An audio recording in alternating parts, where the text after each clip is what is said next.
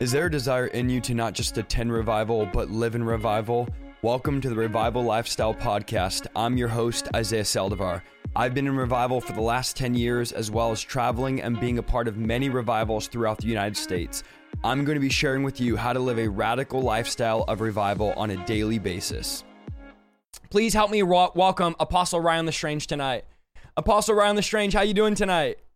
I'm good. I am so glad we're talking about this because we were discussing before we went live. You know, this is a season where globally people have been under heaviness. There is so much negativity in the church, outside the church. And in many ways, all of us are combating forms of curses. I know there's going to be people that say, wait a minute, not me. I'm saved. I am too. But we'll break it down for you. I'll tell you the enemy tries to trespass, and we've got to serve him an eviction notice. And that's what we're going to do tonight. So good, Apostle Ryan. I love that you said that because so many people, and I know in the chat right now, th- are thinking exactly what you just said. I'm a believer. There's no demons that are attacking me. There's no curses. There's no nothing. And what happens is we live in this perpetual cycle of lack, of not having, and we have this constant demonic bondage. But because we're in denial, we're not able to get free. And one of the things I always tell people is you have to come to the grips with the fact that even though you're saved, you're full of the Holy Ghost, you're a believer, there is still power. The devil still has power. The Bible says he's a roaring lion.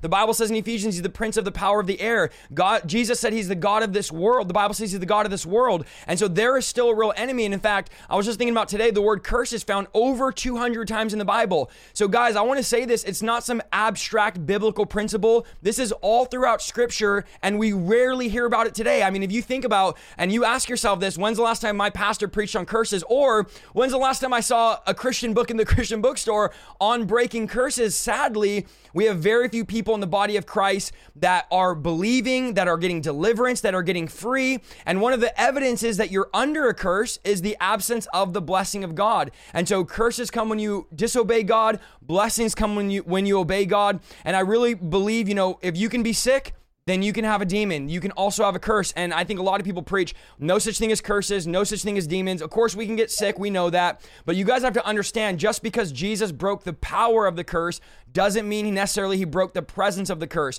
And I know a lot of people say, well, didn't Jesus come and break the curse on the cross? Well, according to Galatians 3, the Bible says he broke the curse of the law and the curse of sin. So there's the curse of the law and the curse of sin, but what about the other hundred plus curses in the Bible?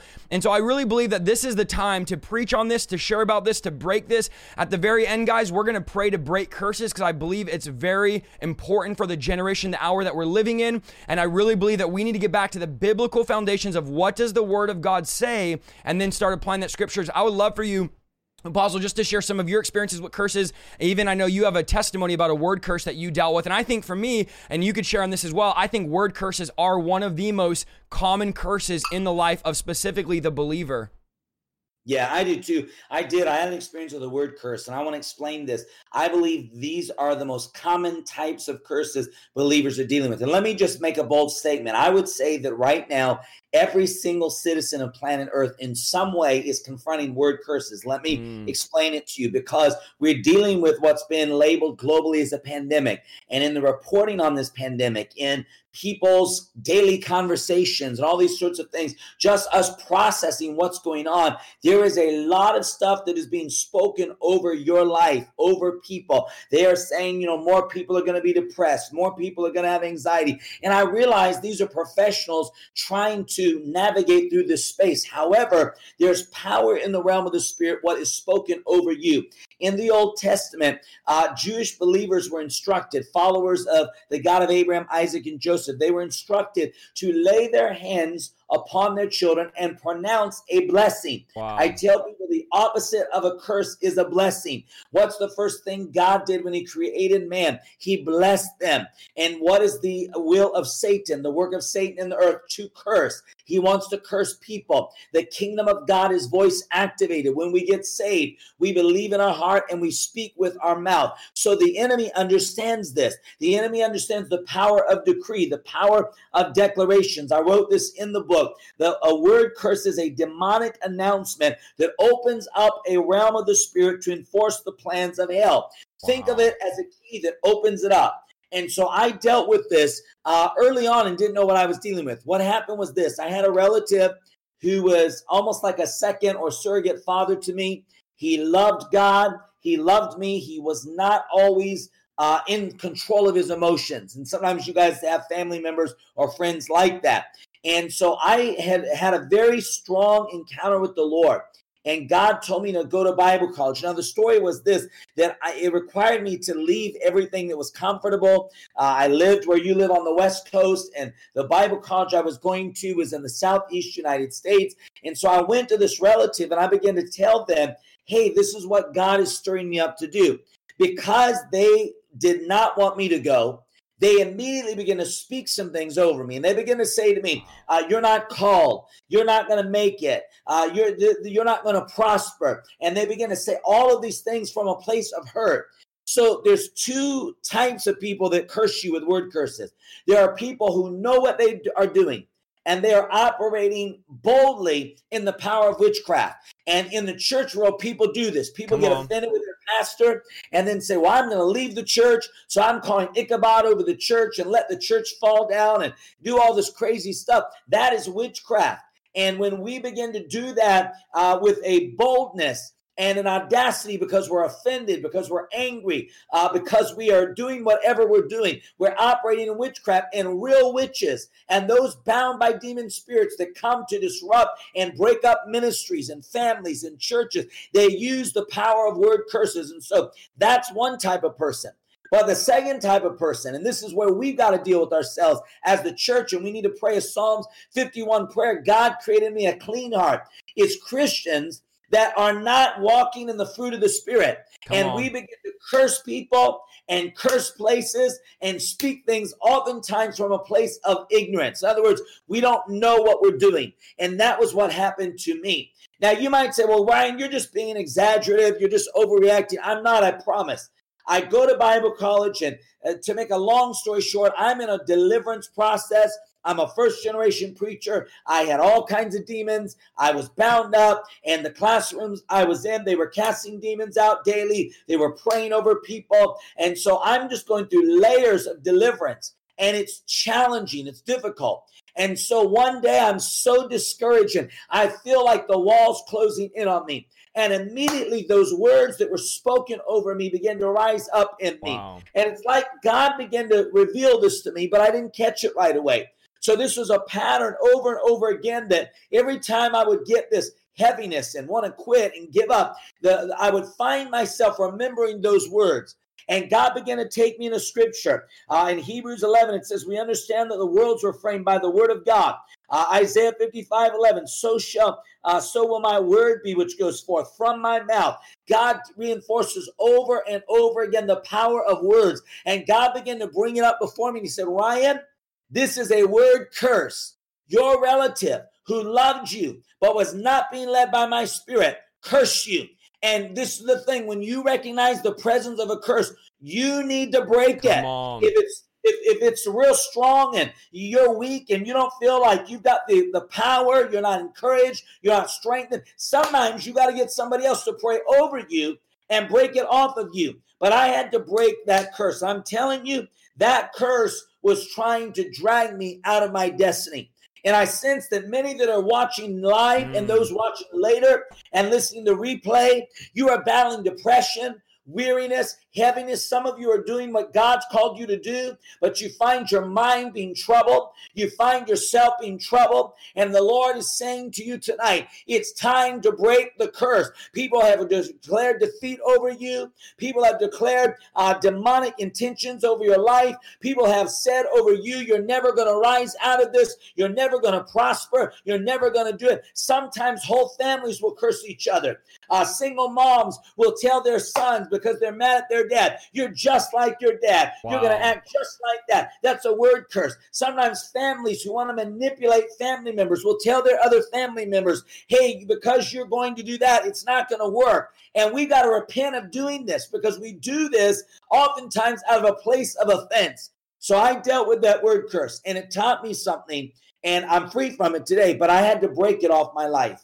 So good. And I think what you said about sometimes we're even cursing people unintentionally. But you know, I tell people this all the time the devil doesn't care about your intentions. So your intentions no. might be good, or you might think, well, I was just angry or I was just mad and I said this and I didn't mean it. But you have to understand it matters in the spiritual realm. I've dealt with people that have dealt with demons their entire life. And one of the characteristics, guys, of a curse is that demons often come to fulfill the curse. And people say, I don't even know how I got demons. Well, the demons are there to enforce the the curse, and the demons oftentimes are not going to leave until the curse is first broken. I've had times where people come to me, uh, uh, one person specifically, and they were going through so much rejection, so much depression, so much anxiety for years. They said, ever since I could remember, well, it came to be that those demons were there because their parents, when they were in their parents' womb, their parents said, We don't want another child. We didn't want another child. And they were saying this over and over and over. And the demons literally said, We're here because their parents spoke curses over the specific person.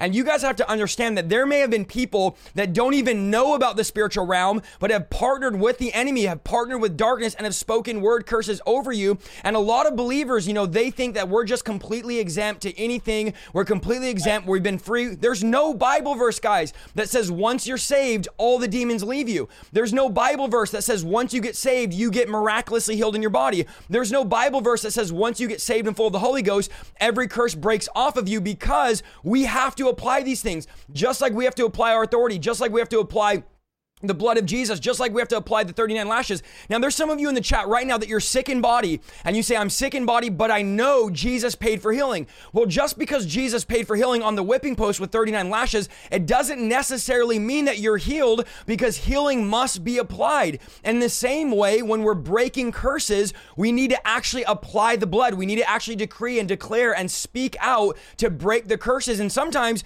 that means breaking up with a relationship. Sometimes that means I need to break up with this this guy. I need to break up with this girl. I need to remove something out of my house. I need to remove something out of my marriage. I need to stop and start changing the way that I talk because sometimes these are self induced. There's a lot of people that are indulging in darkness and they expect the enemy to leave them alone because they go to church on Sunday. And friend, I want to tell you it's not Sunday morning. I know we're just preaching here that's going to keep you free from curses and anxiety and depression and demonic things. It's living in right relationship with Jesus Christ. Once you start moving, and I feel the Holy Ghost so strong strong tonight, Apostle Ryan. Once you start moving in the realm of darkness, once you start moving into things that are demonic and things that God doesn't approve of, you have now removed the blessing, the hand, and the protection of the Holy Spirit off of you. Friend, let me tell you, if God's hand, God forbid, lifted off of America, lifted off of Africa, lifted off of India, lifted off of Japan, Australia, Philippines, where people are watching from right now, it would be hell on earth. We think what we're seeing is crazy.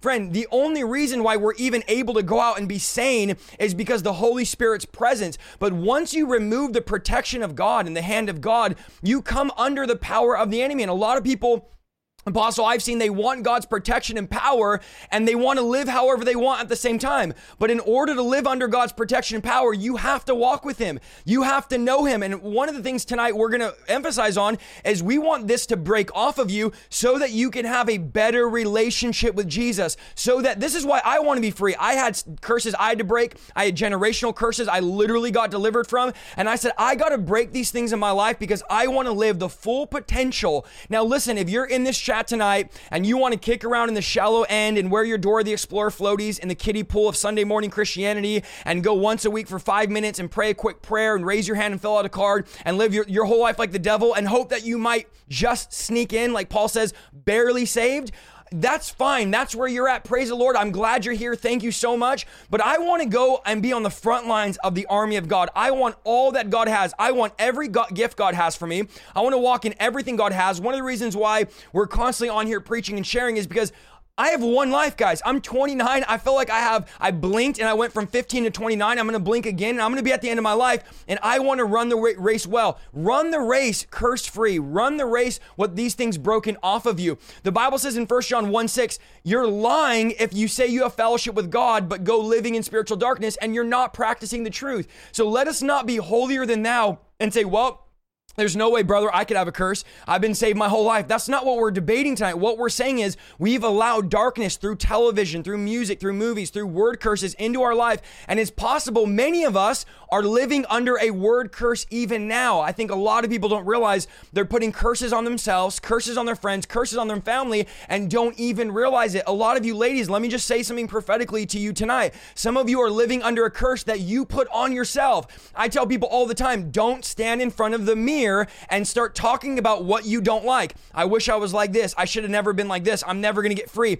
When you're out there, I'm never going to get free from drugs. My kid's never going to get saved. My kid's never going to be. Guys, you're speaking word curses. The Bible makes it clear that the power of life and death is in the tongue. Proverbs 18 21. The Bible says in Mark 11 14, Jesus cursed the fig tree and it withered away and produced no fruit. And some of you have had people and yourself cursing yourself, and then you've wondered, why aren't you producing fruit? It's because there's been a curse there. John 11, 43, the Bible says, Jesus said, Lazarus, come forth. So now we know there's death in the tongue and there's life in the tongue. And so some of you need to begin to speak, and I feel this prophetically, life back in your situation. Some of you need to speak to those dead dreams, dead visions, dead family members, and you might right now need to repent and say, Lord, I have cursed people. I have spoke death. And listen, Pastor, listen, there's about 3,000 people on right now. I know there's a ton of pastors because you message me. You may have not willingly, I'm not saying you're evil, but you've partnered with darkness and speaking death over people. If you leave my church, you're never going to be amount to anything. You're never going to prosper. And you know, Ryan Lestrange, this is something so crazy.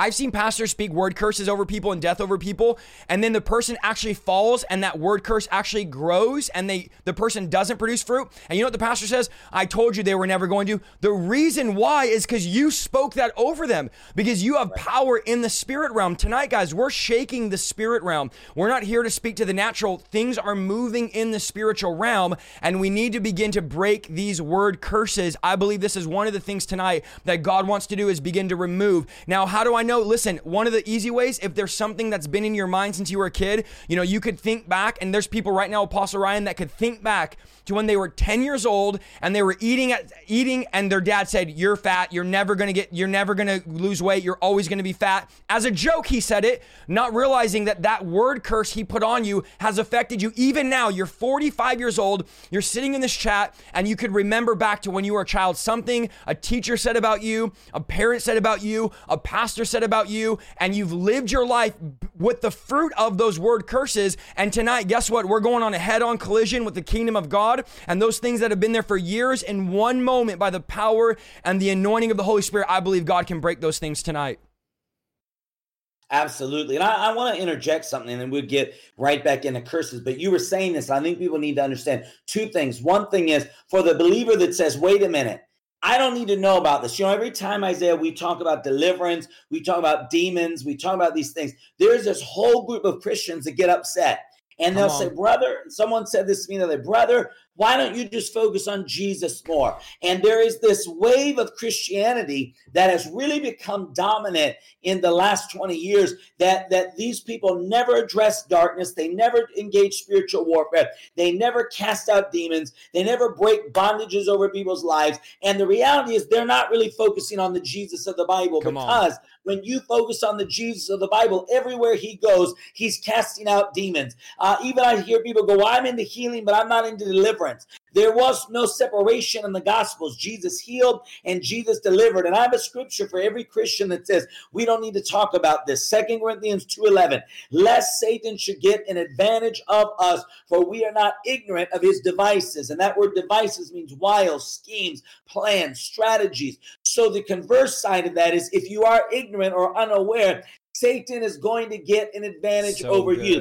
And I want to submit to you there are people in the church today that are not breaking curses, they're not casting out demons, they're not slamming the door shut, they're not prophesying over their homes, their marriages, their life, their finances, because one of the curse breaking steps is you bless. You bless what the enemy has tried to curse, and you use your authority, you use your mouth, and you bless it. And so I want to tell you, as he said, if you're in the shallow end of the pool in the body of Christ, this is an hour God is enlisting you into his army. It's an hour that he wants a, a whole group of people globally to preach the gospel, to lay hands on the sick, to speak the word of the Lord, to cast out demons, to be a lifeline in every sphere of society. And last thing I want to say before we jump back in on curses is this I believe one of the things that we've been taught over 2020, because we've been in a season, depending on where you live in your church and what's gone on, we've been in a season where many people have not been able to physically be present in a local community of believers.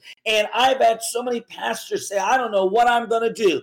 Uh, my people have all backslidden. And I say, Pastor, if your people couldn't get to your building for six months or three months or four months and they had backslidden, we must take an assessment. What did we build? Come on. We definitely were not making disciples. And I feel that 2020 was the year God said it's going back to the home. You're not going to be able to go to an altar that somebody else builds for you every week right now. You're going to have to build an altar in your home because I called you as priests and kings. And one of the jobs of a priest is to bless. And so God is raising you up, Christian. He's raising you up to break curses, to bless people, to bless your bloodline, to bless your family. And I feel there's a strong power of God on this broadcast and on this podcast to literally pick you up out of the curse. You know, I was picked up out of a generational curse. People in my family were drug addicted. People in my family had spirits of insanity. People in my family had all kinds of demonic bondage,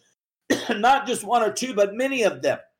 And God picked me up and God brought me out. And I feel that tonight, Isaiah. God's going to bring people out. So good. I wanted to touch on what you were just talking about now is our calling and our assignment is to speak life. And some of you might say, well, curses aren't in the New Testament. They absolutely are in the New Testament. In fact, Paul says, if anyone preaches another gospel, another Jesus, another spirit, another way, let that person be cursed even if they are an angel. So Paul says, listen, if an angel showed up and tried to preach at your conference and he preaches another gospel, let a curse fall upon. So curses do exist. Curses are real. In fact, in Romans 12, 14, Paul says, bless and curse not. So, New Testament, we are not called to curse people. Some of you might think, listen, I'm a believer. I send curses back. I curse people. I do this. I curse witches. That is not your calling as a believer. Our calling is to bless those that curse us. In fact, Matthew 5:44 very, very clear for all of you. I know right now there's stuff going viral about people this, cursing this. You know, we're not going to get deep into this, but I wanted to talk about this, Apostle Ryan, because I know a lot of believers think it's okay to actually curse other people. Like God is going to back me up. You know, these people are in the world, these people are ungodly. Friend, listen, you're living in the old covenant. That's why when the disciples came to Jesus said, "Let's just call fire down on the city." Jesus goes, "Y'all don't know what spirit you're from. You don't know what covenant you're living in because you're not living in the covenant that old covenant of death, of vengeance, of payback. I know a lot of people say, listen, if you mess with me, you know, God's going to go and destroy your family and destroy your finances. Don't touch. You know, this is a lot of this stuff is old covenant stuff that is no longer in the new covenant. Remember, in the old covenant, it only rained on the righteous. and the new covenant, the Bible says he reigns on the righteous and the unrighteous. That is why the world is even able to prosper the way they do because God blesses the righteous and the unrighteous. Matthew 5 44 the words of Jesus. What does Jesus say about cursing people? He says, I say unto you. Now, this is not Isaiah. This is not Apostle Ryan. This is not a book. This is not Derek Prince, Frank Hammond. This is Jesus himself. He says, Love your enemies. Bless those that curse you. This is what Jesus says to do. Do to them that hate you and pray for them that despitefully use you and persecute you. So Jesus says, Let me tell you what to do when someone puts a curse on you.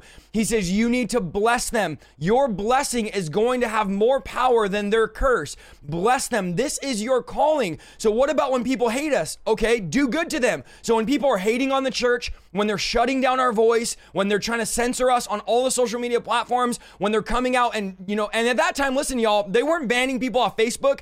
The centurion soldiers were taking pleasure in torturing believers. I don't know if you've read your Bible. They were killing them. In the Colosseum, they were killing believers and they were martyring believers. Go read what happened in the New Testament in the book of Acts. They were literally cutting people in half. You all see what happened to James. This is what they were doing. And God goes, okay, those people that are killing you, I want you to bless them. I want you to love them. I want you to pray for them. I want you to, when they take something from you, give them two things. So we're, we have this generation apostle where we're always fighting back against persecution. We're always fighting back as if this is our enemy. Friend, listen, we're battling according to Ephesians 6 against principalities, powers, rulers of darkness in heavenly places, spiritual hosts of wickedness. We are not fighting a government, a person, a company, Facebook, Google, YouTube. These are our battle is not in the in the flesh. We don't war in the flesh, and that's why I don't get on here and start arguing with everybody in comments because our battle is in the supernatural realm. And so we need to begin to pray for our enemies. When's the last time we had a prayer meeting and and instead of calling fire down on our enemies,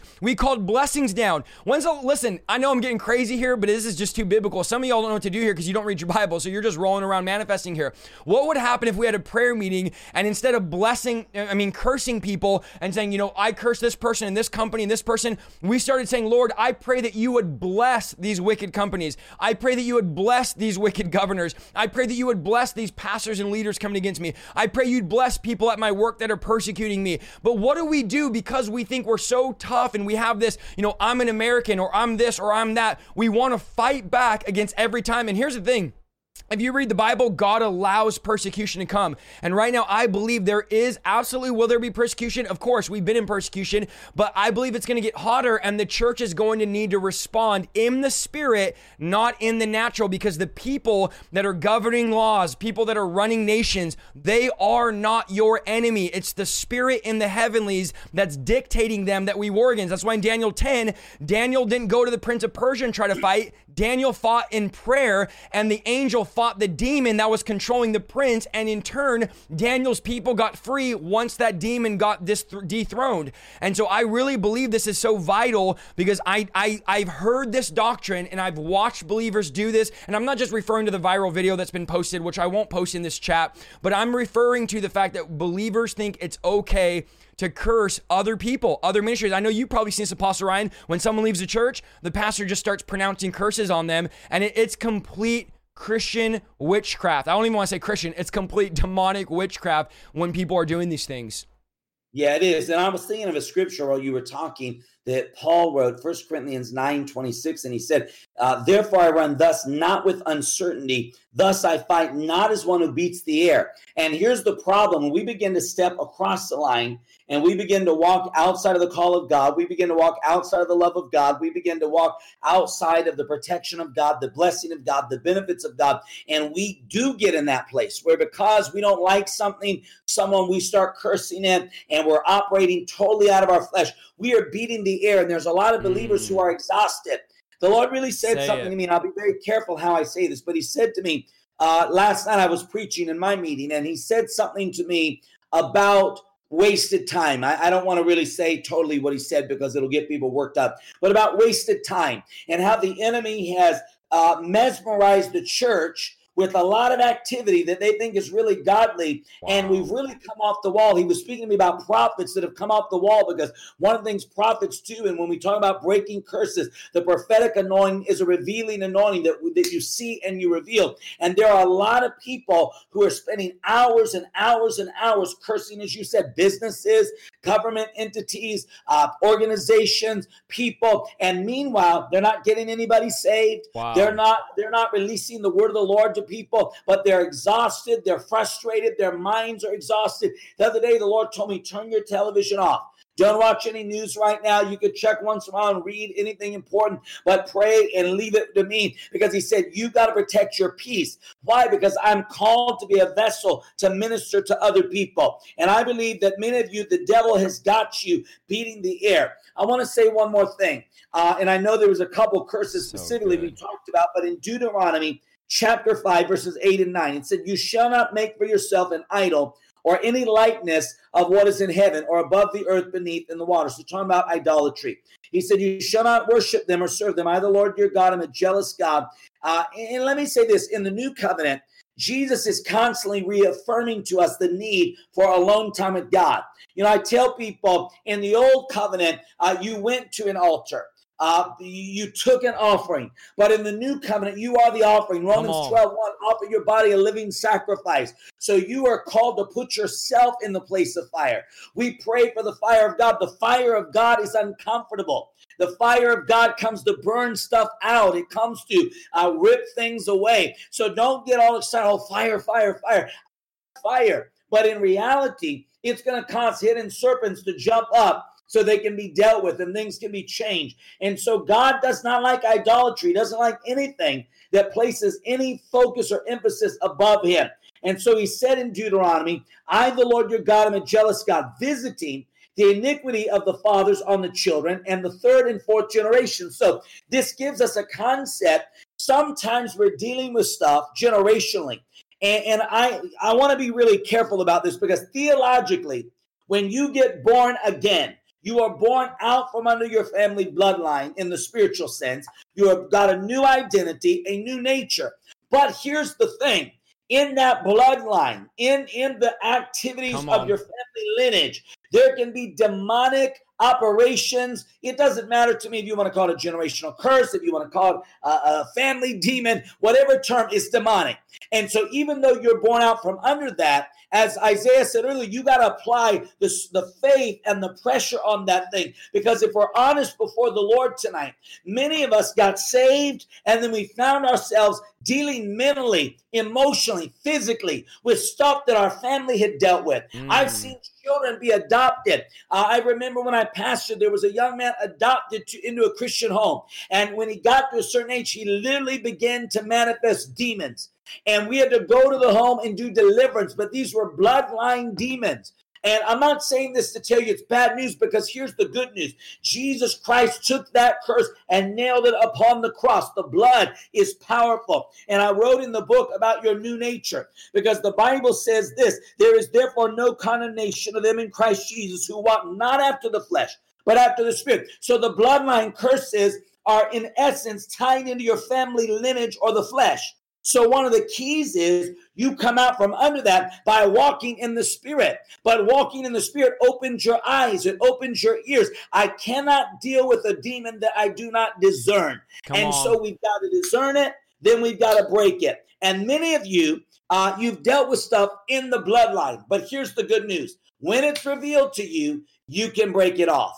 So good. I love what you said there. You know, I thought about, I got actually deliverance from a generational curse. And guys, listen, here's the thing. I actually also got delivered several days after getting saved, full of the Holy Ghost, on fire for God. You know, you can argue and debate it all you want, but not only does the Word of God continually show this pattern of what you do gets passed down. This is a generational. This God we're serving is not a 60 year, an 80 year, or a 100 year God. Our God is a God of generations, a God of generational curses curses and a God of generational blessings. These are yeah. biblical principles. I was thinking about Ezekiel 18:2 The Israelites saw curses being passed down and they came up with this proverb saying sour grapes eaten by parents leave a sour taste in the mouths of their children. In other words, the decisions that the parents made either to be blessed or cursed are going to affect their kid their kids for generations to come. And so even and this is what's uh, an, an interesting to me Apostle Ryan, even secular people believe in generational curses.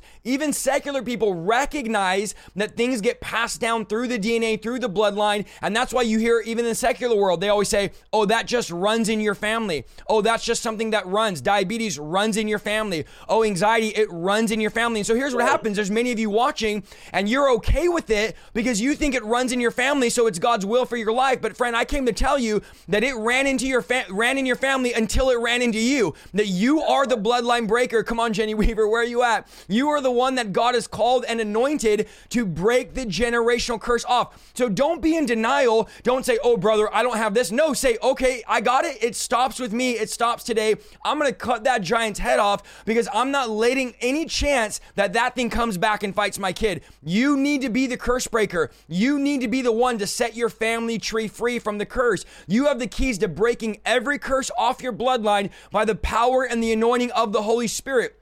The Bible says in Deuteronomy 30 19, I have set before you life and death, blessings and cursings. Therefore, choose life. And this is what it says. I want you guys to pay attention here so that your seed shall live. So, Deuteronomy 30 19 is not talking about you. God says, Listen, of course, I want to be blessed. He says, But don't do these things. Don't choose a life of blessing because you're either blessed or you're cursed, according to the word of God. He says, Choose a life of blessing so that your seed shall live, so that your kids might prosper. And this is often overlooked. There is two options, guys the blessing or the curse, and you need to choose the blessing. Now, maybe you're lazy spiritually. Maybe you're not really into it. And I want to say this to you tonight fight for your kids. Sometimes you need to fight for your children. If you don't want to fight for you, if you're too lazy or complacent, if you don't have motivation to pray, if you don't have motivation to fast, if you don't have motivation to live right, to go to church, to live pure, to look at your kids and say, This is why I'm fighting.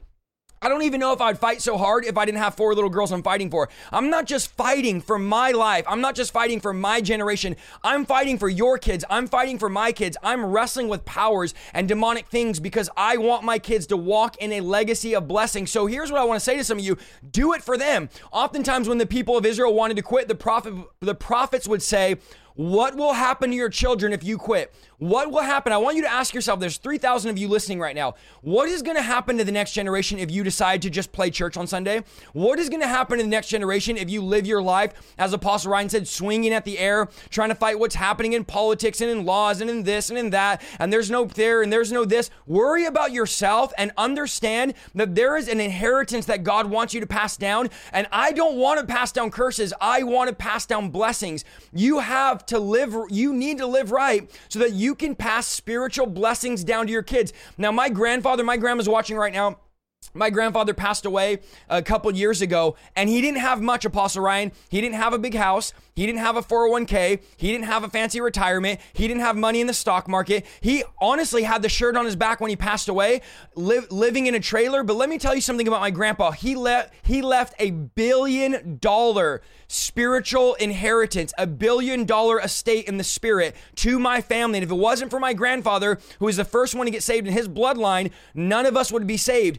My grandfather, no, he didn't have money because he was constantly giving his money away, constantly helping homeless people. Everything he had, he gave away to a fault where literally it got bad to where we're like, okay, grandpa, you got to stop. You know, you're constantly giving, giving, giving, giving, bringing people to live with you. I mean, this was my mom's whole life, but my grandfather left me a spiritual inheritance. And I made a decision and I felt the Holy Ghost. I'm just preaching prophetically. Some of you need to make the decision tonight that you're not going to leave your kids with curses. Stop with the religion. Stop with your, your little book you read about how Christians can have demons and be in curses. And at the same time, you're under all types of issues come to grips with the fact that this is possible based on our bloodline, our decisions. And then here's the good news. And this is why I don't get why people are so against this. The good news is you can get free and delivered. All you have to do is acknowledge that there's something there that God wants to break off. And my kids don't deserve me to be spiritually ignorant, spiritually dull, not know about these things.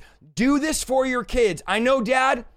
There's some pride there. I know guys have a hard time dealing with the fact that there might be a curse or that they have demons or that they need to get delivered. I know guys are extremely prideful when you compare them to ladies, but I want to talk to some men. It's time to man up. It's time to preach your home. It's time to rise up out of your complacency, turn off the football, turn off the UFC. There's a greater battle than the battle happening at your favorite boxing match, and there's a war going on in the spirit, and God is calling you to engage passionately. Don't be on the sidelines.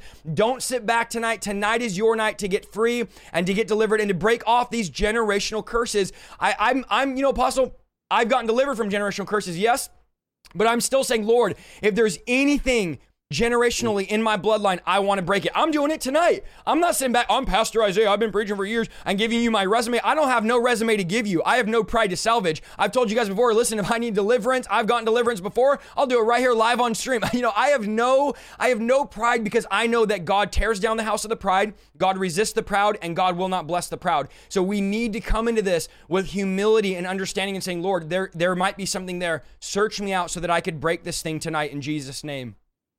Yeah, you know, one of the things about families, and I wrote about this in the book, is is that you, as you said, you are a bloodline curse breaker. You get born again, and you literally begin to pray for your family. You literally begin to prophesy over your family. And it's not a bad thing because you discover, okay, this is something that's been in my bloodline. I am consciously partnering with God to rip myself away from this curse and rip this curse off my life. So it's not a negative thing. It's the answer to a lot of your prayers because you keep hitting a lid, you keep hitting a barrier, and you say, I've went to the altar, I've had prophetic ministry, but there's something still hindering me. That's what happens when you're under spiritual attack. It's like there's a lid that you can't get over. And wow. I want to mention a couple other types of curses that people deal with.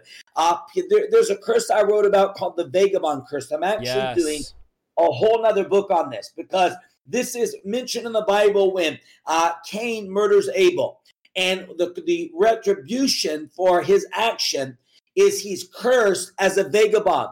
And I really got in that and began to dig that out. And this is a wanderer. This is a nomad. Now later Cain gets some redemption actually, but but he's in this vagabond curse. And God began to speak to me about spiritual vagabonds. There are people who love God. Um, but Psalms 1 says this it says we're to be planted like a tree. The life of a Christian is to be planted. You don't produce fruit if you're not planted. You don't have wealth if you're not planted. You don't prosper spiritually if you're not planted. It's hard to win souls and be effective if you're not, if you're not planted. You can't disciple people if you're not planted. And especially in charismatic and prophetic circles, there are people who have no stability in their life. And they say, you know, Isaiah, God told me to come to your revival center. And then two months later, uh, Ryan, God told me to come to your hub. And then three months later, God told me to go to this church. And then four months later, God told me to start a church. And literally, the devil will take their money, the devil will take their time, the devil will crush their anointing because they never get in a place to be planted. Fruit only comes when you're planted. And so God began to show me the power of a vagabond curse. And there are Christians who are nomadic. They never plant a root system. Now, I understand some people are called to missionary work, they're called to travel, they're called to do different things. I'm not talking about those people. I'm talking about Christians who are nomadic. I know a couple I used to pastor years ago, and they would just never stay put and they left our church trying to start a church. It didn't work out. Trying to start another one. It didn't work out. Went in someone else's church. It didn't work out. I've not seen them for about 14 years. And one of my family members ran into them and said, How are you? And the lady said, I we just can't seem to get connected. They don't understand it. And this is the thing about deception. Come they on. think it's the Holy Ghost. It's not the Holy Ghost. People say, Ryan, how do you know? Because Jesus said, You will know them by their fruit. And when I look at Christians that are saying God is leading them, but there's no stability, there's no, you know, uh, God showed me this vagabond curse literally steals people's prosperity. There are some people, they get in a job. After two months, they're gone. The next two months, they're somewhere else, then they're gone. And they think it's God. They think, well, God just made me this way. But it can be demon powers. It can come come from childhood trauma. It can come from things you went through, but it is a vagabond curse and it needs to be broken off your life. Another curse is the orphan curse. Mm. Now, people don't think of this, and this is the answer to all the curses we're going to talk about tonight. When we get born again, what, why did Jesus come? Well, what was the status of Adam and Eve? The status of Adam and Eve is this they were son and daughter of the Most High God when they fall and cooperate with Satan, Satan deceives them and says, You're going to come alive if you eat this. Well, the reality was they were already alive. And we know that God told them, You are now dead. We know their bodies did not drop right then and then die. So, what was he speaking of? Spiritual death. How is spiritual death defined? Separation from God. And we see when God comes into the garden looking for them, the Bible says his voice is walking. He's walking through the garden. There was no separation. They didn't need dreams and visions. Hear what I said? Wow. They didn't need dreams and visions because God was present with them as their father. But when they sinned, they separated from God. They were no longer in the family of God. So the Old Testament now is God trying to get his kids back, but he can't move in them. So he has to move upon them. He has to speak in the clouds and speak in the stars. And God can still speak those ways, but that's not his best way to speak. His best way to speak is in the spirit of man who is born again, because we become a living vessel, a living temple. We have this treasure, the Lord says in the Bible, in earthen vessels. We are glory carriers. We don't chase signs and wonders, we produce signs and wonders because the Creator lives in us. A sign points to something. Signs that do not point to Jesus are illegitimate. Prophecies that lift up a man other than Jesus are illegitimate. And so Jesus comes to tear down the wall. To do what? To bring the people of God back into sonship. And the Bible says the Holy Spirit is sent into our heart to cry, Abba, Father, Daddy, God. And so there is a curse of an orphan. Orphans self protect. You ever have people that you know mm. that they're so protective over you're not going to get my stuff and they're fearful? That's orphan spirit. uh, people who have a lack of identity. They're double minded. James said, A double minded man is unstable in all his ways. Let not that man think he'll receive anything from the Lord. Double mindedness is a sign of an orphan curse because there's not a there's not identity. There's not fulfillment. We in America and around the world are coming, a lot of us from broken homes. That always opens the door for an orphan type of curse or spirit. Um, churches are birthed sometimes through orphans. Someone's on staff and they, they're on staff with Isaiah. They get mad. Well, I think I could preach better than Isaiah. So what do they do? They go up the road and start a church right up the road, strip wow. a group of people. That's an orphan. Why? Because a father goes and builds their own house. They don't try to take somebody else's house. And so the orphan is a self guide. One of the uh, one of the things that we do when we have a relationship with Jesus, we're led by the Spirit of the Lord. Isaiah, a lot of people right now say, "What are we going to do if prophecies fail?" They're going to fail. The Bible Come tells on. us that. Uh, I, the Bible does not say Ryan be led by prophecies. It said be led by the Spirit of the Lord. And so orphans get fearful over things. They're self-guiding people. Orphans are self uh, protectors, self promoters. There's a lot Say of people it. get saved and they're wonderful people, but they self promote all over. There's people that will see your show and say, I'm going to write him. I'm going to try to get his number. I'm going to try. And it's not that it's a bad thing to want to reach people, but really they're trying to satisfy a wound in their heart. And they don't understand when it's your time as were the words to Esther. Esther, perhaps you were brought into the kingdom for such a time as this. When it is your set time, you don't have to push and kick and claw and scratch. And there's a rest that comes when you're delivered from an orphan curse. And lastly, about orphans orphans are self defenders. The assignment of a father is to defend. Why, Isaiah, do we not have to curse people? Because God is our defense and he will defend us. And as sons, and daughters of God, we come out from that orphan identity. And so many of you, you've either had absentee parents. You, you know, I tell people when you have a father wound, which I did have, when you have a father wound, you you could talk about Holy Spirit, you could talk about Jesus, the elder brother, but when you start talking about the Father God, oh, you get nervous. But God wants to mm. deliver you. You do not have to self provide. You do not have to self protect. There is a rest, the book of Hebrews says, that remains for the people of God. We don't, and this may upset some people, we don't just keep Sabbath. We live in Sabbath. Come on. Because Jesus is our Sabbath. So we can literally live from a place of rest when we get delivered from these curses. So good, Apostle. Wow, guys, I believe tonight, even what you said about the vagabond, this wandering spirit, this is not just, guys, for some of you that are listening, that this is breaking right now. I know people are in the chat saying, I'm in tears. I felt breakthrough. This is me. A lot of you realize this is not just in church, this is in, bleeds into every area of your life. And this is one thing I've come to find about curses, even reading your book, is a lot of these curses, they start affecting every area of our life. Because you guys got to think about it. Many of you are in church an hour once a week, so that's less than one 1% of your week? What about the 99% or the marriage issues, the relationship issues, not being able to stay in a relationship, not being able to hold a job, constantly bouncing from person to person? Some of you know what I mean because you've had a best friend this week and next week you got a new best friend. And what happened to your old best friend? What happened to your old? It's that vagabond spirit that is bleeding into every area, that vagabond curse that God wants to break. Our God is a God of faithfulness. He's a God that keeps showing up, a God of consistency. And one thing we're lacking, Apostle, in our generation is consistency. We have so many believers that start something, then stop something. I know a lot of people, like you said, that one day they're doing this, the next day they're doing that.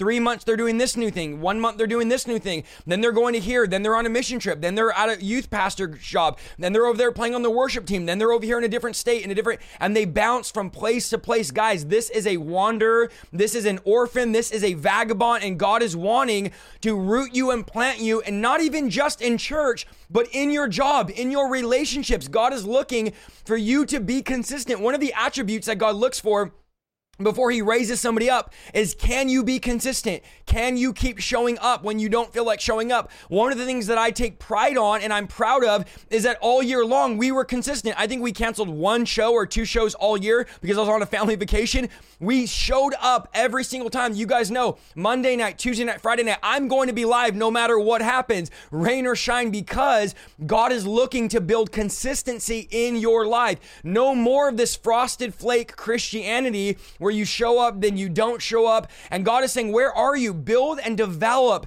this prayer time with God, this fasting time, and don't be so back and forth. I really believe this is really crucial right now, is that we need consistency in the body of Christ, even in our message. Now's the time to be consistent in preaching the gospel. We don't need to be off on some new wind of doctrine or some new thing about this or about that. Because here's the thing, guys the stock market, the presidency, the government, the, uh, doctrines are going to come and go and change, but the word of God is going to remain the same. The gospel of Jesus Christ is our mandate and in our is our mission. So I really believe tonight this is a word for you guys to break off that orphan spirit, break off that vagabond spirit. Apostle Ryan, I'd love for you if you would just share some ways to break these curses because tonight we're not just giving you guys what curses are. We can i mean we can go 10 hours on curses but i really want to share some ways some simple ways to break them and then we're going to pray some prayers and some decrees some things we're going to declare and you're going to repeat after us to break these curses off of our life tonight before we end it. I want to make sure that we get to some of these prayers but i'd love for you apostle ryan if you'd give us just a brief overview of some of these ways that tonight we can break these curses off our life yeah, and I love that you brought that up because I hate when people say, "Oh, you know, I've written several spiritual warfare books," and they'll say to me, "Well, are you just teaching me about Jezebel?" No, of course not. I'm not going to tell you all the bad news and not give you the good news because, again, pointing back to Jesus, He paid it all for us. And I think the church has got to get back to the blood of Jesus. We've got to get back to authority, to knowing who we are in Christ Jesus, exercising our rights. So let me talk about some very simple ways you break a curse. Number one, and this is for all deliverance, and, and, and you'll I'll explain this, but number one is you renounce. The word renounce means to give up, to refuse, to resign, usually by formal decree or declaration. So when you recognize a word curse, you break it. You announce it by your declaration. Then I always tell people, after you've done that, put a blessing where the curse was. Uh, the, the Aaronic blessing is in number 622. And the Lord spoke to Moses, saying, Speak to Aaron and to his sons, saying, Thus shall you bless the sons of Israel. Say unto them, The Lord bless you and keep you. The Lord make his face shine upon you and be gracious to you. The Lord lift up his countenance on you and give you peace. So you begin by renunciation. Now, a lot of times when we're doing deliverance on somebody one on one, so if if Isaiah is praying for someone or I'm praying for someone, and in many of these wild deliverances, you know, you're I command you come out, and the person, ah, you know, they're manifesting, acting, uh, all kind of crazy stuff happening, depending on how deep this thing is. And I've seen it go on and on and on where you're just you're hitting this wall and you can't get the breakthrough. And many times you need the guidance of Holy Spirit to say, okay, Holy Spirit, show us where the doorway was. And as he said earlier, it might you might go back and say, uh, "I remember when this was spoken over me." I remember when this thing happened to me. Uh, Jenny Weaver, who's on live, texted me a screenshot of a comment. A lady named Joe, I think, said, I think I accidentally cursed my daughter when she was young, and I have cursed myself saying I was stupid and I was a failure. And I got excited when I read that because I thought this lady is going to get free tonight. Bible said you shall know the truth and the truth shall make you free. So when we're doing deliverance on somebody, and we keep hitting that wall, we will usually look for a point like that. Can the Holy Spirit identify for us? Can the person identify? Does the demon reveal it to us? What was the doorway? And then we will get them to do a renunciation. So they're coming out of witchcraft. And I've had this happen where I'm casting the devil out and they're, ah, you know, they're going, the devil say, leave me alone, all this stuff and, and it, it, keeps on going. it's dramatic, and we can't seem to get the breakthrough. And then all of a sudden, the Holy Ghost will pinpoint an event. Well, when I was in junior high, I played with the Ouija board. All right, right now, I want you to renounce that. Mm. I want you to, mm. with your mouth, because how do you get saved? You believe in your heart, you speak with your mouth. So I want you with your mouth to renounce that. So, what this practically means is if you've been a roamer, and many of you, and this is what I saw when I began to preach, is prophetic people got very mad at me. I'm a prophetic person. I'm a wild prophetic person. I believe in all the crazy stuff, but I believe in having a root system. And many people got upset with me. And I said, the reality is this some of you, you think it's the devil fighting you, but you're nomadic and you never establish a root system. And there is really no scripture for that kind of a lifestyle. Again, I understand missions work. I understand maybe people with a career they frequently move. I'm not talking about that. I'm talking about instability. I'm talking about nomadic so activity. and you blame it on the Holy Spirit. It's not the Holy Spirit. Most of the time, there is some area of your heart, your mind, and your life where this curse came in. And you've got to renounce that. So I would practically say to people, you say, I break this curse. I say in the name of Jesus, I will no longer be involved in witchcraft. I shut the door on witchcraft. I say in the name of Jesus, I am not unstable. I am not one who is not planted. Sometimes people make inner vows. They, they go through this is a very common uh, type of thing that happens to people. They get in a situation of, let's say, they went through trauma in a relationship. And then they say stuff like this I will never trust anybody again. You have just made a vow of isolation, wow. and literally that's a curse. And so, what you've got to do, and then you say, I don't know why I feel so rejected. I don't know why I don't have any friends, because there is a curse of isolation. And you made it in a vow. So once you it, that is revealed to you, you now have to renounce it with your mouth. You speak it, and then you put a blessing. So practically, let's say vagabond curse. Let's say that I realized I had a traumatic childhood and there was incidences of fear and I felt safer when I was out of my house. And so I recognized that that is the entryway for this thing. Then I say, I renounce the spirit of fear in Jesus' name, connected to, and I might even say the specifics of it if it's being brought to my recollection. I renounce that. I say, I am not a wonder. I am not a vagabond. I do not roam in the name of Jesus. Now, Lord, I thank you that you said that I am to be like a tree planted by the rivers of living water. I bless my steps. I say my steps are ordered of the Lord. And if you're doing deliverance on someone else, you would do the same process, but instead of saying you, you would say them. I remember I was preaching in Georgia years ago, and I was doing an impartation service. So I would preach and lay hands on every person. And this big guy, big Georgia guy, comes through the line and he gets in front of me. He's maybe, I don't know, younger, but not super young, maybe late 20s. And the Holy Spirit says to me, There's a curse of rejection and orphanhood over him. I want you to break it. So I begin to break it. Not anything dramatic happens. Then the Holy Spirit says, I, and I can hear the words in his mind. Like I could hear him being cursed, and I could hear a distant uh, distance from his father. I could hear and sense all this. And then the Holy Spirit begins to lead me into how he's feeling. And I say, What do you want me to pray? And God says, Speak the opposite.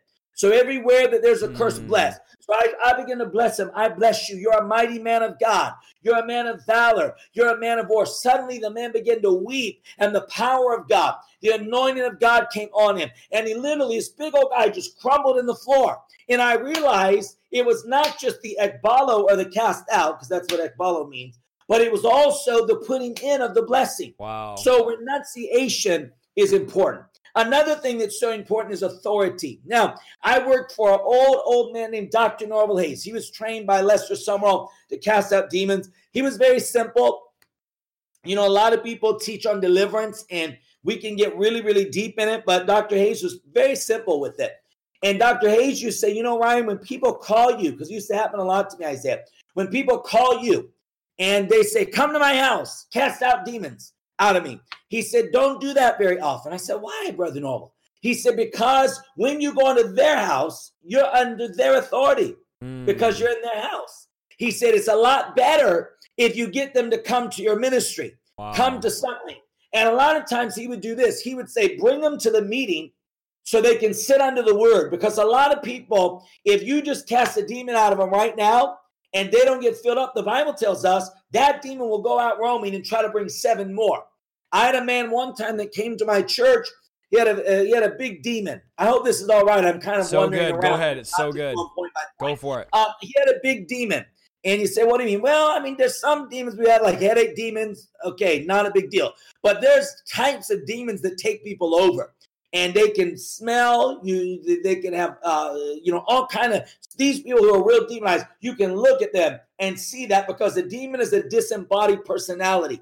And mm. when it gets into a person, it begins to manifest its personality through the person. And the stronger its hold gets, the stronger that personality gets. So this man was so demonized, you could look at him and see it. So this man went to a church, Isaiah, in my town. I was pastoring a really little town. Only had like 7,000 people in that little town. The next town over had about 40,000. And so there were no big spirit filled churches. We were about the biggest, and we were like 200 and something.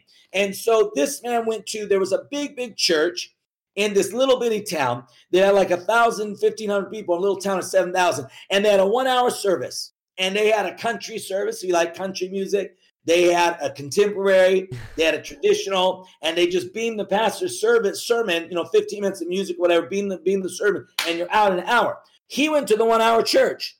Now, maybe if you got a headache demon, you could Come afford on. to go to the one hour church. But when you got next level demons, you got to get to a next level church, a next level anointing.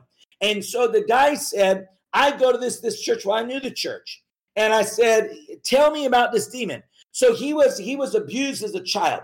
And and these are open doorways that, that open doors. And that's not your fault. You didn't ask for it, but God mm. loves you and he'll deliver you. And so he said one time, and this is a story I've heard with many abuse victims and molestation victims as well. One time in an episode of abuse, I saw a dark being come into my room and came in me. And I, it's I've never been free since then. And I said, Did you tell your pastor?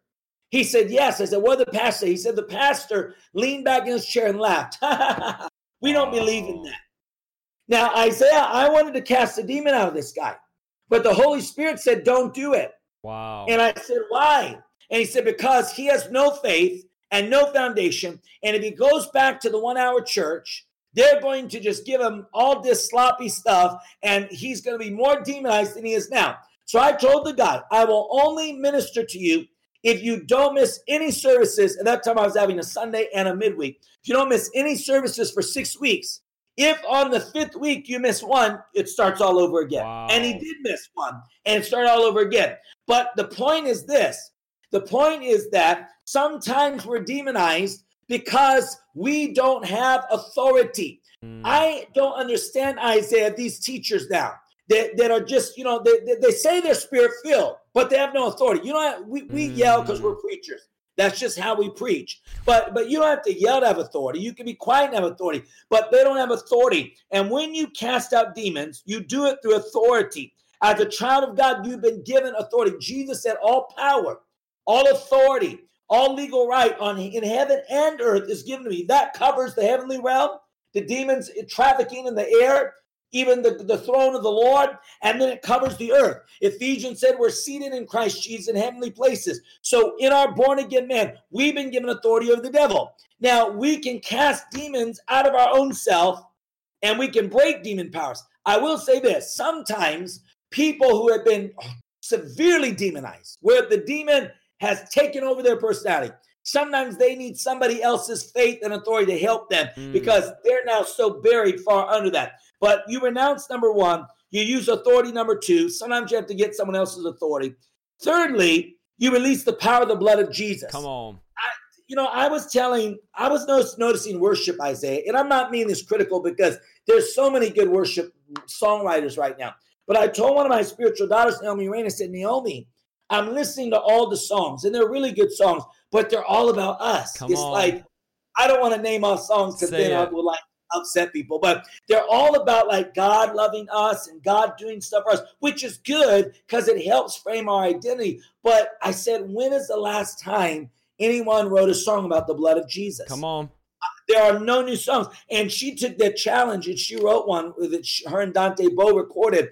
Uh, it's remarkable. But the blood of Jesus, when you are doing deliverance, you're breaking curse, you use the blood of Jesus. Revelations 12 11 says they overcame him because the blood of the Lamb and the word of their testimony. Another thing you got to do is walk by faith. Second Corinthians 5 7 says we walk by faith and not by sight. Now, why do I have this point? Because when you're going through deliverance, oftentimes here's what happens to people. It happened to me. I would go to the altar, someone lay hands, come out in Jesus' name, or however they did it. And I would feel I'm free.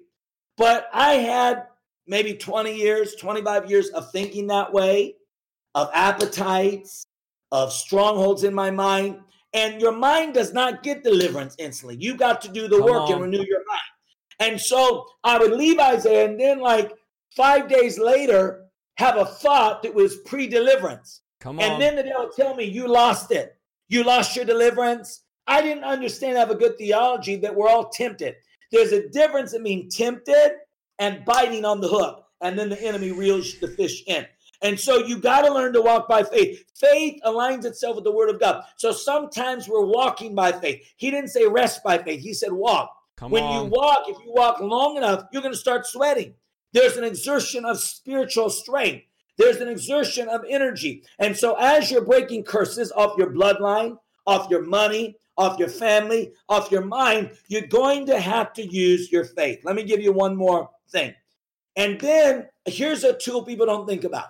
When you're breaking curses, especially if you prayed and you got ministry and you're still just bogged down, a great tool for you is to get under the anointing because the Bible said the anointing destroys the Come yoke. On. Now, a yoke is an instrument that ox would be tied to each other with.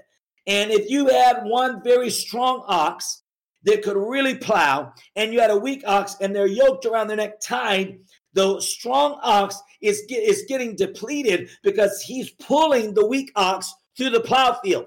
And this is what happens with the realm of spirit. These curses are like yokes around our neck. So we don't want to look at pornography, but we're battling a yoke. Wow. We don't want to be perverse, but we're battling a yoke. We don't want to, uh, you know, be angry, but we're battling a yoke. We don't want to think like an orphan and not connect anywhere and not be faithful and be overly defensive, but we're battling a yoke. So, what the anointing of God the power of God, the presence of God that is intentional and focused and purposeful destroys yokes. I remember years ago preaching at, at a church that was in relationship with me. And um, they were a great church, young church. They loved God, but they were undisciplined spiritually. And so I was ministering, Isaiah, and I was preaching, and I called a prayer line. And I and I love team ministry. In my network, I usually minister with teams all the time. But there's a difference in team and chaos. it's mm, two different come things. on. So I was ministering and I'm praying for you. And all of a sudden, people from the church I don't know, don't know anything about them, jump up, jump in front of me and start praying for people. So this this church was at that time in my network. They no longer are, but they were. So I had a relationship with the pastor. So I said him, Pastor, help me. I don't understand these people jumping up out of their seats, laying hands on everyone. It, it, to me, it seems chaotic. And he yeah. said, Well, I'm trying to train all the ministers. I said, Do you think if Pastor Benny Hinn came in here to minister healing, he would want your, your people who he doesn't know just jumping up and doing this? I said, No, because the reality is this the anointing in a group gathering like that, it's like this high pressure flow of water, and you got to run it through the hose of faith, and you got to target it where it needs to go. So if you got a sick person and you're ministering, breaking the curse of sickness, breaking the curse of infirmity, you focus that anointing in right on that yoke, and you teach the people how to receive. Some people don't know how to receive in a prayer line. They go to the prayer line and they're oh tapandara, and they're you know they're praying there, and sometimes help you relax. I appreciate the fact you're praying, but right now, I want you to go like, like imagine catching something. You're just, I'm gonna pray and you catch it. We're asking God and we're targeting. And some of the biggest miracles I've seen have been very simple prayers because the anointing came.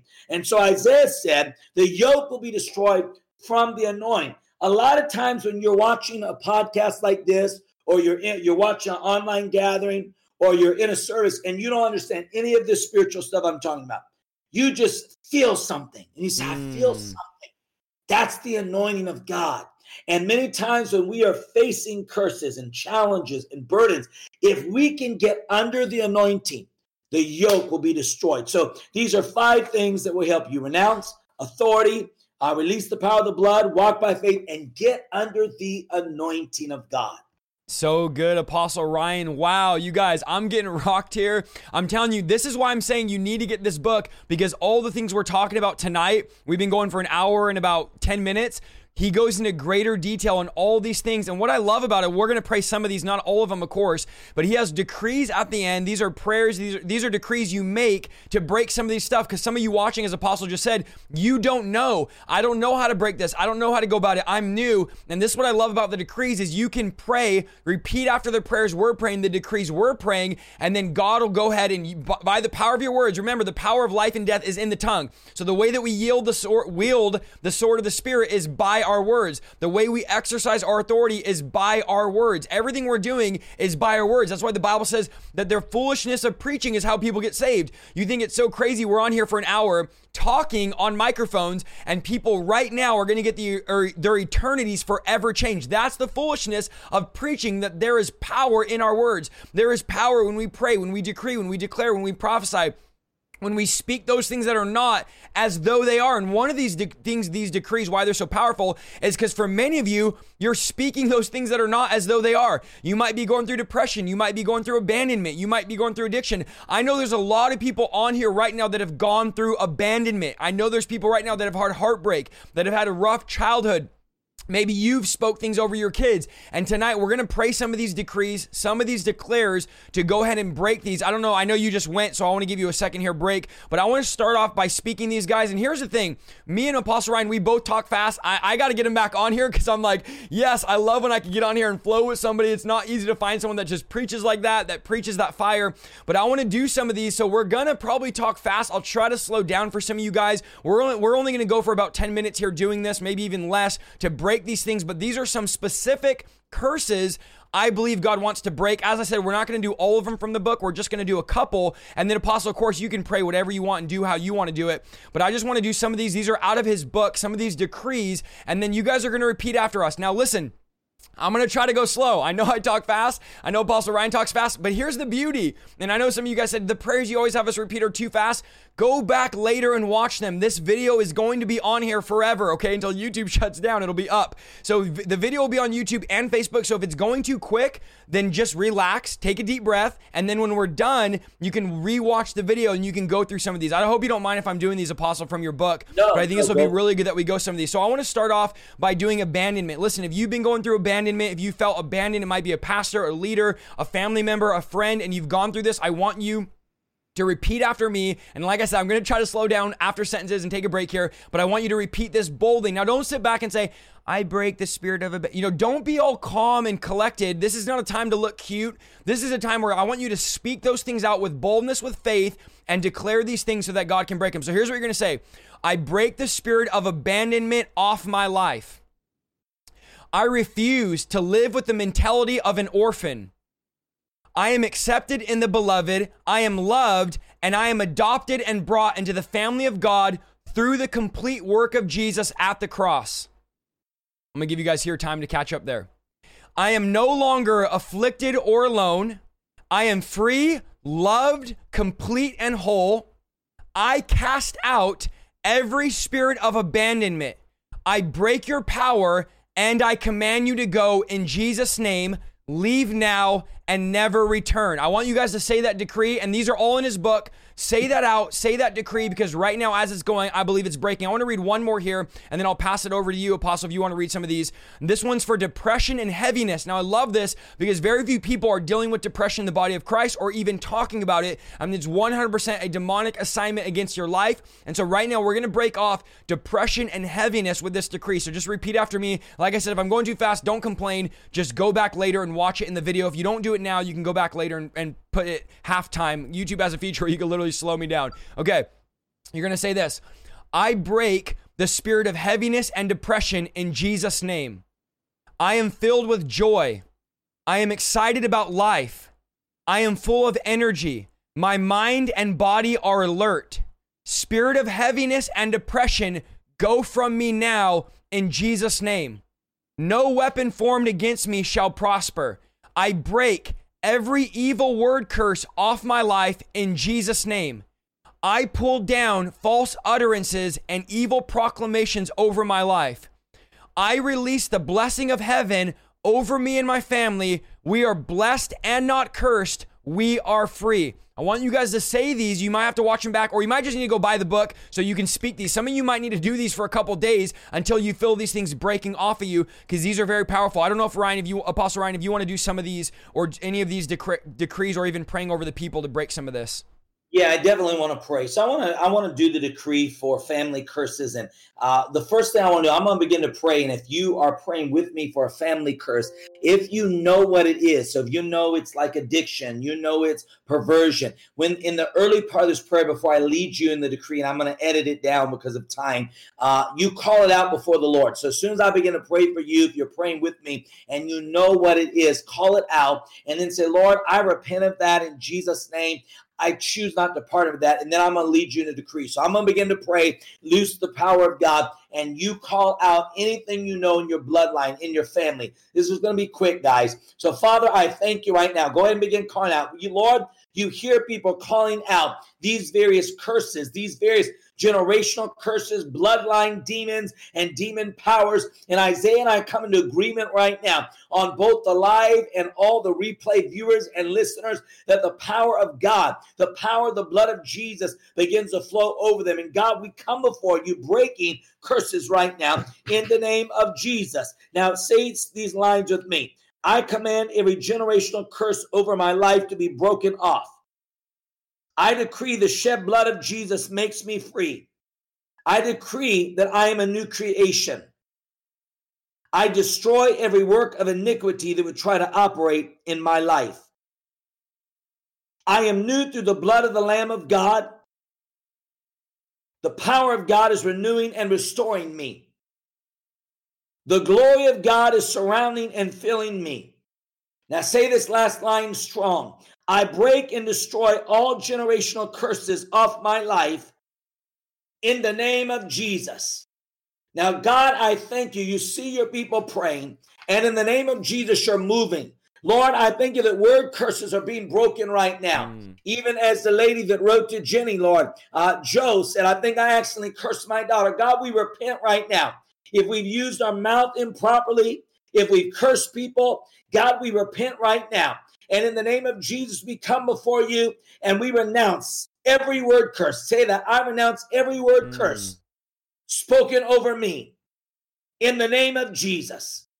I pull it down, I break it, and I receive freedom right now in Jesus' name. Now, God, I thank you as your people are praying. I break word curses, curses that have brought heaviness, curses that have brought confusion, curses of affliction, curses of poverty. I command demon powers hanging over the lives of your people to come out right now. In the name of Jesus, I break curses. I break curses of fear. I hear the Lord say, I'm delivering people right now on this stream from the spirit of fear. I have not given unto you, says the Lord, the spirit of fear, but a power of love and of a sound mind. I break fear in Jesus' name. I see a lady shaking right now. Holy Ghost power, I release it on you right now. Be free, man, in the name of Jesus. Spirit of fear, come out. Fear connected to trauma, come out. Fear connected to molestation, come out. Fear connected to rape, come out in Jesus' name. Fear connected to abandonment, come out. Fear connected to past abuse and assault, come out. I command spirits of trauma to be broken right now. I break curses of addiction. God, every person that's struggling with addiction, I pray and release the blood of Jesus Christ now. Make your people free in Jesus' name. Make your people free right now. And I hear the Lord say, I'm delivering people from the orphan and the vagabond curse. I'm delivering you, says the Lord. You will not stay in this place. You will not live in this place. You will not roam. You will not be lost for direction, lost for purpose in Jesus' name. I know that probably many, many people are receiving freedom right now. And because we're moving fast, I know we're not just settling in on each one of these things lengthy, but I want to pray with people with the vagabond issue and the orphan issue, yes. and then I'll be done with my part. So if you've recognized vagabond tendencies, I'm going to do like Isaiah did. I'm going to lead you in a prayer. And if you got to go back and rewind and, and go slow, go do that. So Vagabond curse, let's pray. And if God's touching you, you're weeping, you know, the power of God, and say, I can't get these words out, then go replay it later on YouTube and you just let God minister to you. But those that can pray, let's pray this together. I break every roaming spirit off my life. In the name of Jesus, I decree that I'm not a spiritual nomad. I move in the purposes and timing of God. I'm led by the Spirit of God. I'm directed to fruit bearing assignments. I am stable, consistent, and solid. Now, say this because vagabonds often have dealt with rejection. I command rejection to go in Jesus' name. I command deception to go in Jesus' name. I command fear of commitment to go in Jesus' name. I break the vagabond curse off my life in the name of Jesus. And Father, I thank you for deliverance, that every nomadic spirit, every wandering spirit, every spirit that uproots the people of God, I command you to come out in Jesus' name. I release the power of the Lord Jesus Christ over the people. Lord, let a mighty anointing flow through this stream right now in Jesus' name. I want to pray to break the orphan spirit. And I want to say this people have faced this naturally You've faced it spiritually. It is traumatic. Some of you hear about spiritual fathers and you say, I don't have one. And people get all anxious about that. God will bring what you need in your life. Many times, the main thing you need is that vertical alignment with the Father. Mm. So let's cast that fear of abandonment and orphanhood on the Lord right now and pray this with me. Say, Lord, I thank you that I'm accepted in the beloved. You are my Father, and I lack no good thing. I break every curse of abandonment and shame off my life. I decree that I am not an orphan. I do not think like an orphan. I do not live as an orphan. I do not operate as an orphan. God, I say that I'm your child and you're my father. Today, Lord, I receive your love in my life. Lord, I decree your goodness, your kindness, your love and mercy over my life. Father, right now I receive your adoption and I break the spirit of fear off my life. I rest in you, Father. I trust you. I am complete in you. I break every orphan curse. I break past abandonment and rejection in Jesus' name. Now let's say it's only one more line. I release the power of the blood of Jesus over my life now in Jesus' name. And Father, I pray that there is a breakthrough happening in the lives of your people. We release the power of adoption, the power of salvation, the power of the blood of Jesus Christ over the hearts, over the minds, over the lives of your people. God, we thank you that you've ordained this time for us to gather on this stream to set the captives free. And we command curses be broken right now. And we release Holy Ghost power over upon your people right now. And we say, be free in Jesus' mighty name be free. Amen. So good. So many people, I'm reading the comments as you're praying, are getting free. People say they're throwing up, they're crying, they're shaking, they're feeling something come off of them. Guys, I'm telling you, there's hundreds of comments coming through right now of people getting delivered and free. Today is the day. Now's the time. I put his book. I know many of you are asking. It's linked in the comments. I know you guys want these decrees. And I also put his book on screen. So right between me and him, his book covers on my screen. I was doing that right there. Um, so you can see his book, Breaking Curses by Ryan Lestrange. I'm telling you guys, this is life life changing. Apostle Ryan, thank you so much for being with us for over an hour and a half. I value our friendship. I value your time. I don't take it lightly. I know you are extremely busy. Guys, he's streaming, he, he's running a full on ministry and a whole bunch of other things. So his time is extremely valuable. So I want to say from me to you, thank you so much for being with us, for with our community. I want to make sure that you guys go and you follow his pages, you get his book, you see what God is doing with him. Apostle, is there anywhere else before I get you off here that they can find you or anything you wanted to announce to to our followers? Followers as well? Well, for a lot of people who say, I love this book, almost every book I write has decrees. And if you go to lestrangeglobal.shop or .com, that's my website. I have two. I have my name, ryanlestrange.com, but that one's where most of my materials are. And in the month of March, I will be doing a prophetic training, very detailed, but foundational and biblically based. So follow me on my social media. You'll find that out. I am live every Monday night at 7 p.m. Eastern, and then I do a midweek Bible study uh, as well. You can find that information. That's usually typically on Thursdays. You can find that if you follow me on my social media. Awesome. So you guys need to go check that out. You know, go be a part of what God is doing with him because it's been powerful. I would love, I'm going to put you on the spot here. There's 3,200 people still on here. So I'm going to put you on the spot. I got to have you back on soon because, man, tonight was just so awesome and powerful. And I really do appreciate you getting on here and being a part of, you know, what God is doing with our community and then being able to really share with us these breaking curses. Amazing. We need more of this. Thank you so much for being with us tonight. Thank you. And you awesome. know, I love you and I'm a big admirer of everything you're doing. So you guys keep supporting Isaiah, following him. I believe you're a trailblazer and a good friend. So thank you thank so you, much. man. Appreciate, love you. Take care. Thank you so much. God bless.